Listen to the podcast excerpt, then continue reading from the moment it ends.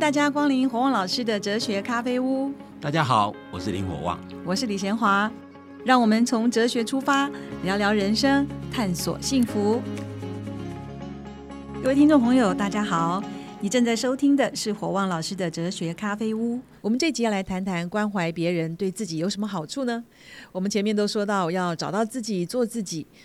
那这个个人主义跟关怀他人会不会很矛盾呢？我们请火旺老师来跟我们说明一下。其实我们前面讲过说，一个人要找到生命有意义或自己的人生是比较精彩或幸福，有两个元素，一个就是找到自己做自己，另外一个其实就是关怀他人、哦、那有人会觉得说这两个不是矛盾吗？啊，做自己关怀他人啊，如果做自己就为自己打算了、啊，那怎么可能还关怀他人？这不是矛盾吗？那事实上这是不矛盾的、啊嗯、所谓个人主义就认为说人、哦、每一个人都是一个独立的个体，人就像原子一样，所以两颗原子可以连结，但绝对不可能变成一颗。就像我 用, 用个比较简单的比喻，就是说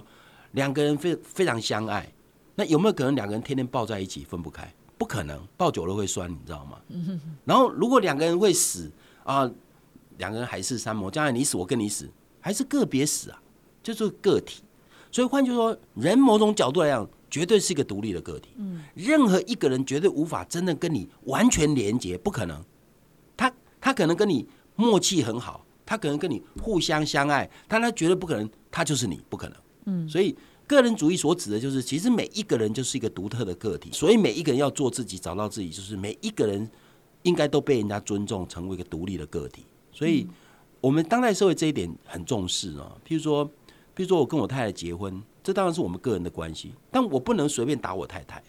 因为我太太有一部分是做一个人应该具有的权利，任何人都不能侵犯。所以所以为什么会有家暴法？譬如说，呃，家庭里面如果丈夫打太太，或者父亲虐待孩子，都有政府会介入。很多人常讲，那私私人的领域政府为什么介入？对不起，因为你介入的不是私人领域，那个领域虽然是私人的，但是你介入是一个人，他有些基本公民的权利被人家侵犯的。嗯、所以换句话说，这就是个人主义一个很重要的概念。所以个人主义强调的是每一个人都是独特的个体，所以每一个人都是尊严的存在。所以每一个人应该找到适合自己的路去走、嗯、那但是这跟关怀他人没有冲突的原因在于说，我们每一个人虽然是做自己，我们每一个人虽然是关心自己，但是我们人要活得好，一定要知道这个每一个个体的特性是什么。每一个个体虽然是有些不一样的地方，但有一些地方是一样的。譬如说每一个个体，任何人不管是谁，都希望被别人肯定、关怀跟爱。嗯、有人不喜欢被人家肯定关怀跟爱嘛，就是人的一些特性，你知道吗？所以事实上强调个人主义其实会被认为是自私自利，是没有了解个人主义的真正的精神。个人主义只是强调每一个人都是尊严的存在、嗯、每一个人都该得到一定适度的自我发展的空间，因为他就是跟别人不一样嘛。所以所以这样讲的意思代表说，我们如果了解一个好社会，就要先了解什么样是一个好的个人，那先从个人才能建构一个好的社会。是，了解人的共同特质才能建构好的社会，所以关怀别人就是关怀自己，因为我们人有共同性。那如果要建构一个好的社会，在制度上就要考虑要能够满足人的需求咯，是这样吗？举个很简单的例子，如果我们社会的制度造成贫富差距非常非常大，有人饿得半死，下一餐饭在哪里都没有，你觉得这些人会怎么做？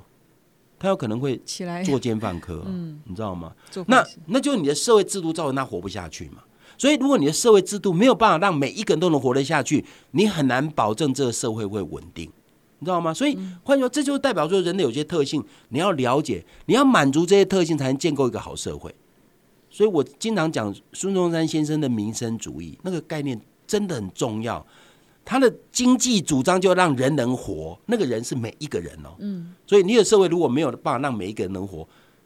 这些人就会翻墙、嗯、健康的个人主义不只希望自己得到、哦、我刚刚讲个人都是尊严的存在，对不对、嗯、那你如果要做一个尊严存在，是不是别人要尊重你、嗯、那如果你要得到别人的尊重，那你是不是要尊重别人？这是最简单的道理嘛。所以换句话说，真正健康的个人主义并不是并不是自私自利的意思。当然我说，因为我们如果重视个人，像我们古代的社会重视集体、重视家庭、重视家族，现在重视个人，尊重每个个人，比较容易发展成自私自利这一部分。但是坦白讲，如果我们要了解好的社会该怎么建构，必须了解个体的个性是什么特性。人虽然有自私这样的特性，但人不是完全自私的存在者，你知道吗？所以，所以很多人常把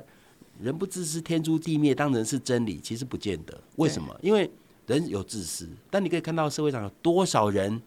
一点都不自私，对不 对, 对？所以这样讲起来，健康的个人主义就是他重视自己也重视别人。对，所以真正有智慧的人，他知道要关怀别人，才能够好像创造一个比较有意义的社会或是人生。然后个别主义能够个人主义如果清楚的话，就是对人性就会清楚，他建构一个社会就会比较合乎人性。是啊，当然了，因为你你讲说除了自私以外，其实人还有群性嘛。你常常讲说这个对，对，因为人除了、嗯、人除了个性之外，其实就有群性嘛。所谓群性，有时候翻译叫社会性。所以虽然每一个人都是独立的个体，但是每一个人其实都需要人。嗯，那每一个人会需要人，其实有两个两个很重要的面向。第一个，每一个人都需要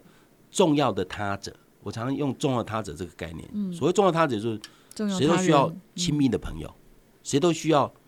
呃亲密的情人，谁都需要好的父母，你知道吗？或者子女关系很好。这些东西都是你的重要的他者。大概没有人说呃，我一辈子要自己一个人过活，这样就可以幸福美满，不太可能，不太可能，因为这不太合乎人性，你知道吗？嗯，如果有人可以真的到深山里隐居，说只要我一个人就幸福美满，那表示他一定有特殊的宗教信仰，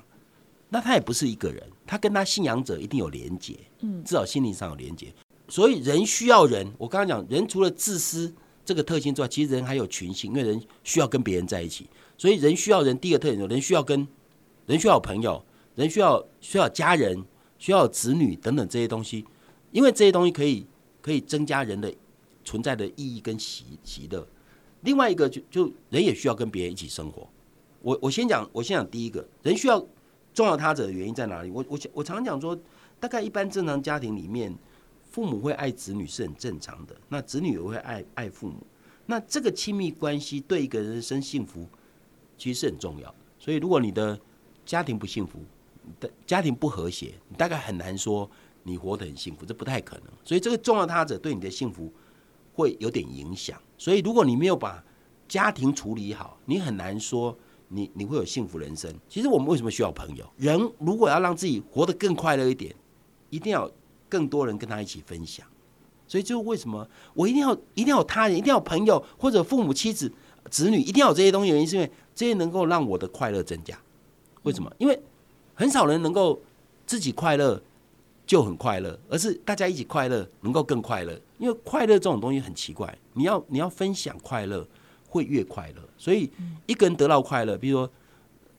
当我儿子那一年考大学联考不小心考得非常好的时候，他就急于要跟我分享，你知道吗？他绝对不会说哇我成绩很好我好棒哦、啊，自己就自己快乐 不, 不算很快乐，自己快乐不是很快乐对，跟别人一起分享快乐会更快乐、嗯、所以换句话说，那痛苦呢，我也经常讲痛苦其实是有朋友可以跟你承担痛苦，你的痛苦会减少。所以有时候你遭遇一种挫折打击，就像有人有人会最后会走上 绝, 绝路，就是寻找寻短见。如果他去寻短见，中间碰到一个好朋友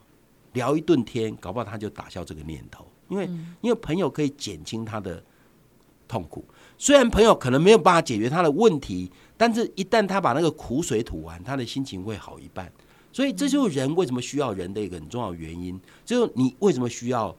重要的他者，你需要一些可以交心的朋友，或者可以交心的父母或子女都可以，这些人你可以完全信任。所以为什么常常讲说把心放下，就在这些人面前你的心可以完全不用担忧，那你的心就松了，你知道，那你就比较容易自在一点。所以这是重要的他者。那我们还有另外一个需求，就是即使不是重要的他者，我们还是需要别人。为什么？因为因为人一定要跟人在一起，才有可能达成所谓分工合作的目的哈。嗯，比如说，如果一个人过活都不跟人家来往，一个人要过活要维持生命都不简单。比如说，要自己种稻种田，对不对？自己割稻，自己种菜，自己洗衣服，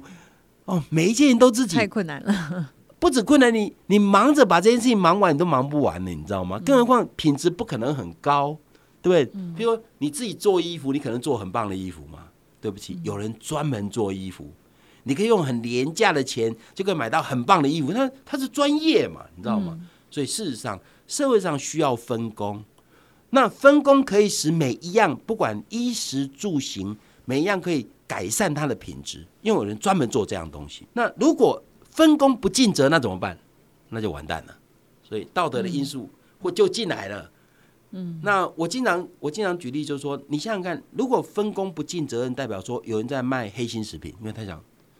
赚赚好钱嘛、哦、有人在有人明明明明那个农作物农药残留还在急于卖，因为现在价格正好，你知道吗、嗯、那这样你就吃到有有有农药的东西，你知道吗？所以如果有人不善尽责任，这样的结果这个分工就没有办法达成合作关系，这样我们就变得不好、嗯、所以换句话说，我们需要他人的原因是因为我们可以透过分工改善自己生活品质，但先决条件是分工要负责。嗯，好，我们这一集讲到的是关怀他人对自己有什么好处。我们前面呢，黄老师帮我们澄清了，健康的个人主义是重视自己也重视别人。那其实每一个人都需要重要他人，因为我们需要分工合作，不仅是重要他人可以让我们比较快乐，分工合作让我们大家生活都比较容易一点。那可是当人跟人互动就会产生道德的问题，那怎么去面对呢？我们休息一下，待会儿再回来。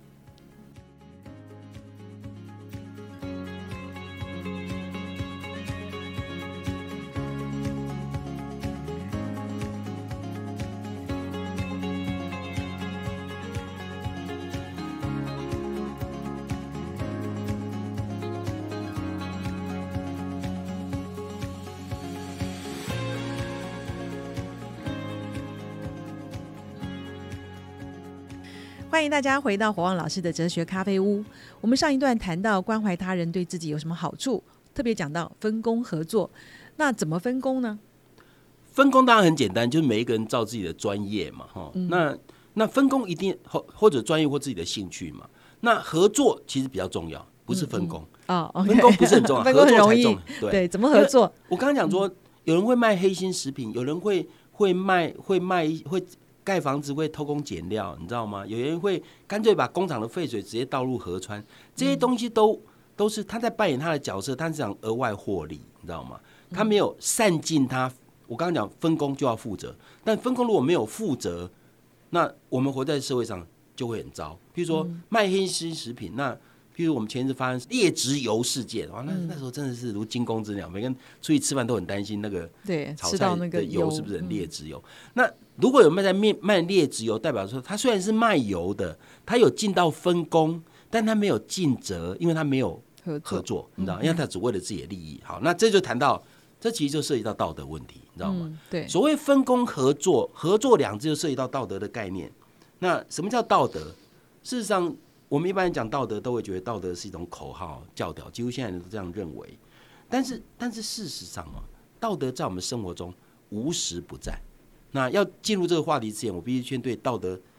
跟一般讲的伦理做个简单的说明、啊。对，什么是道德？一般认为道德跟伦理好像是两回事、啊、但在我们研究伦理学里面，我们基本上把这两组字当成相同的字。但如果你要严格细分，我们要分两组概念，在在我们伦理学上 两, 两组概念，一组就是好坏，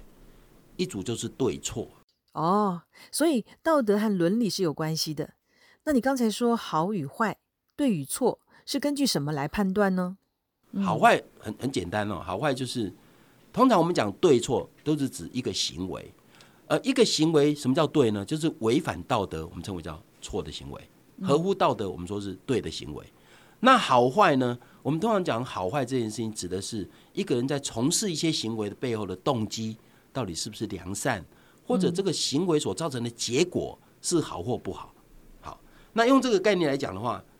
那就代表说我们我们认为一个行为到底对或错，跟一个人从事的行为到底是基于什么样的动机，其实是两回事。简单讲就是，嗯，有可能一个对的行为是基于不好的动机，嗯，有有可能。比如说，比如说一个年轻人在公车上让座，这个行为是道德上对的，哦、对不对、嗯？但他搞不好让座的原因或背后的动机，是因为他女朋友在旁边，那这个东西显然不是很善、嗯嗯、所以我们说，有可能一个人他的动机很良善，做的事情却是错的，因为他动机虽然良善，但他判断错误嘛，嗯、他可能做出来结果让造成造成别人不好，所以好坏跟对错事实上是两组不一样的概念、嗯、严格讲我们可以知道一个人所做的行为是看得出来的，所以这个行为到底合不合道德其实一般人可以看得出来，但他背后的动机是不是合乎道德，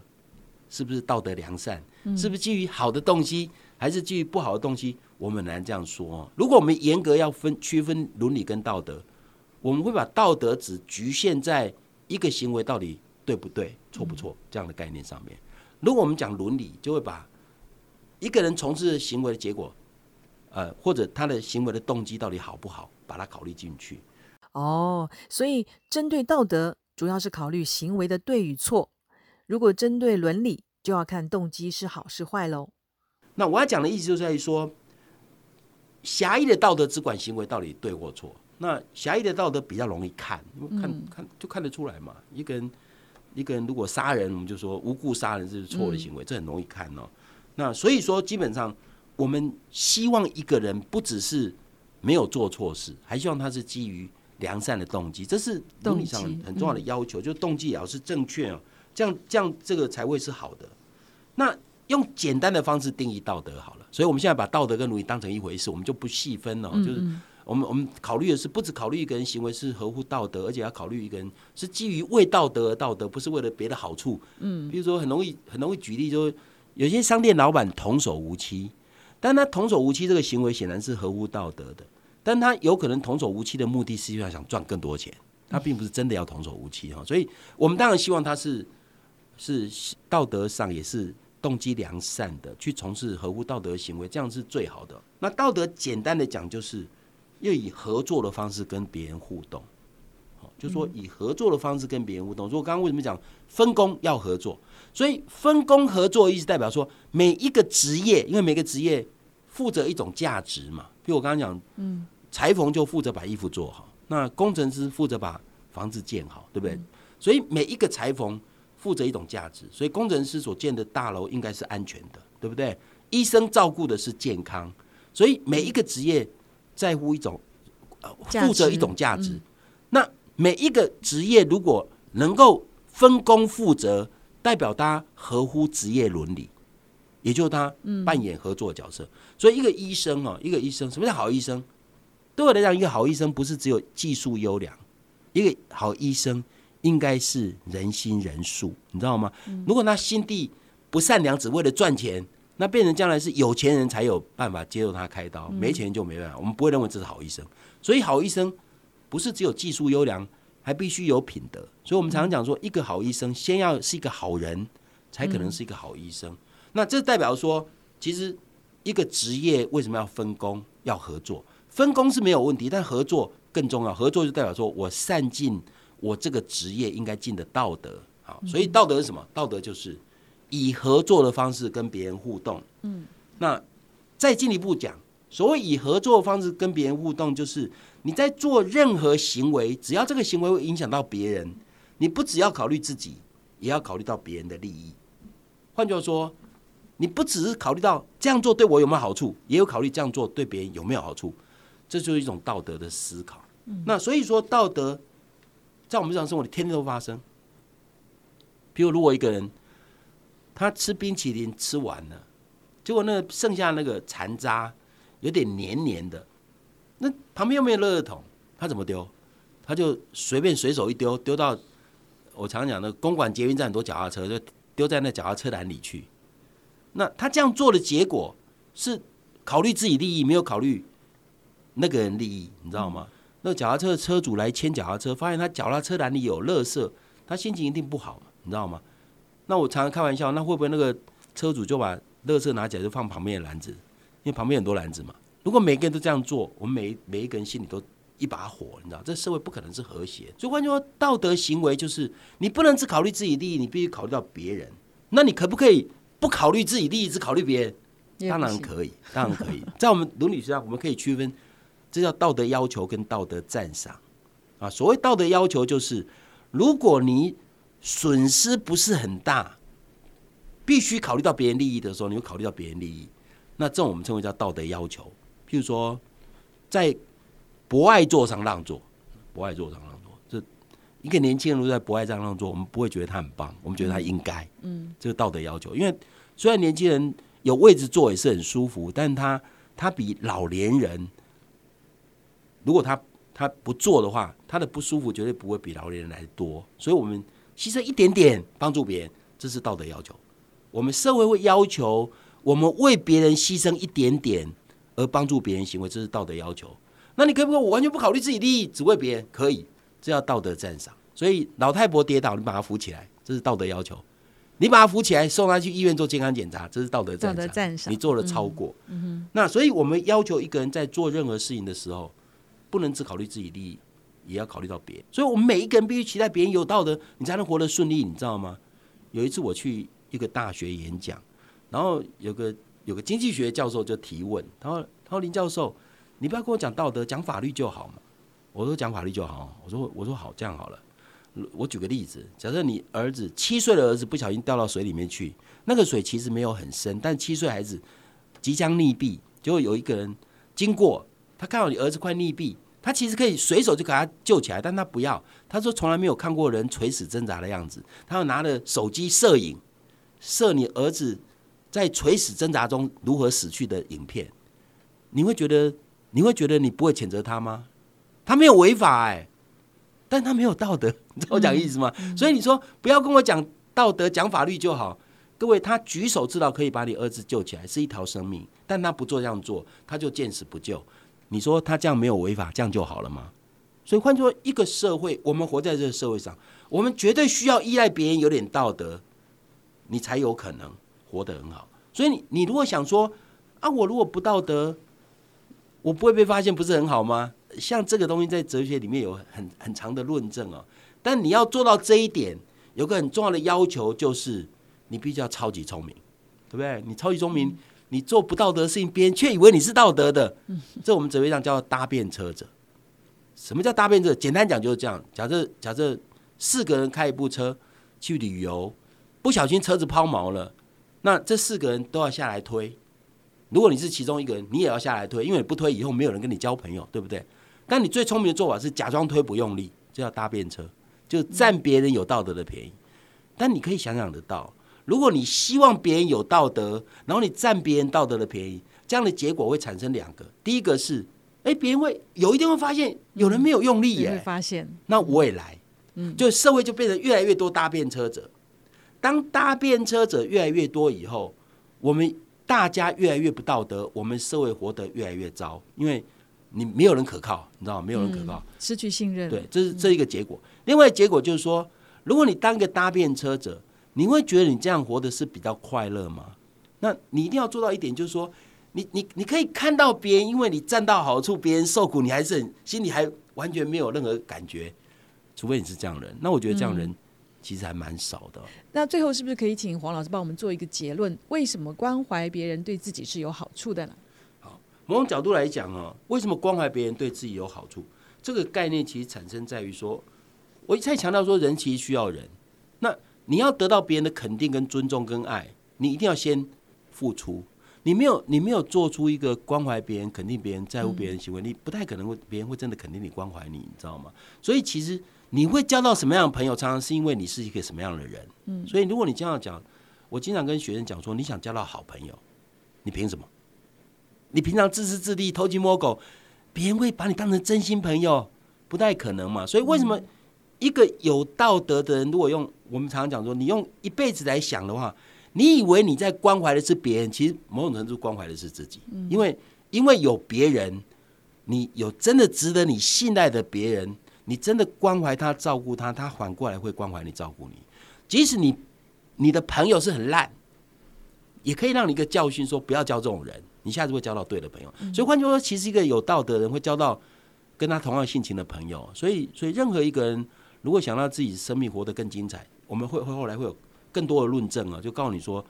其实有道德长远来讲，其实是比较有利。谢谢火旺老师。今天我们一起探讨的主题是关怀别人对自己有什么好处。其实关怀别人就等于关怀自己。当我们真正了解人的共同性时，我们就可以一起思考要建构一个什么样的社会，才能让每个人的基本需求都得到满足。我们人是需要人的，人是感情的动物，需要友情、爱情、亲情。人也需要彼此分工合作。当我们合作的时候，就需要道德。人与人之间有道德维系，大家才能过一个比较好的生活。今天就讨论到这里，火旺老师的哲学咖啡屋越来越精彩喽，欢迎继续光临，我们下次再见。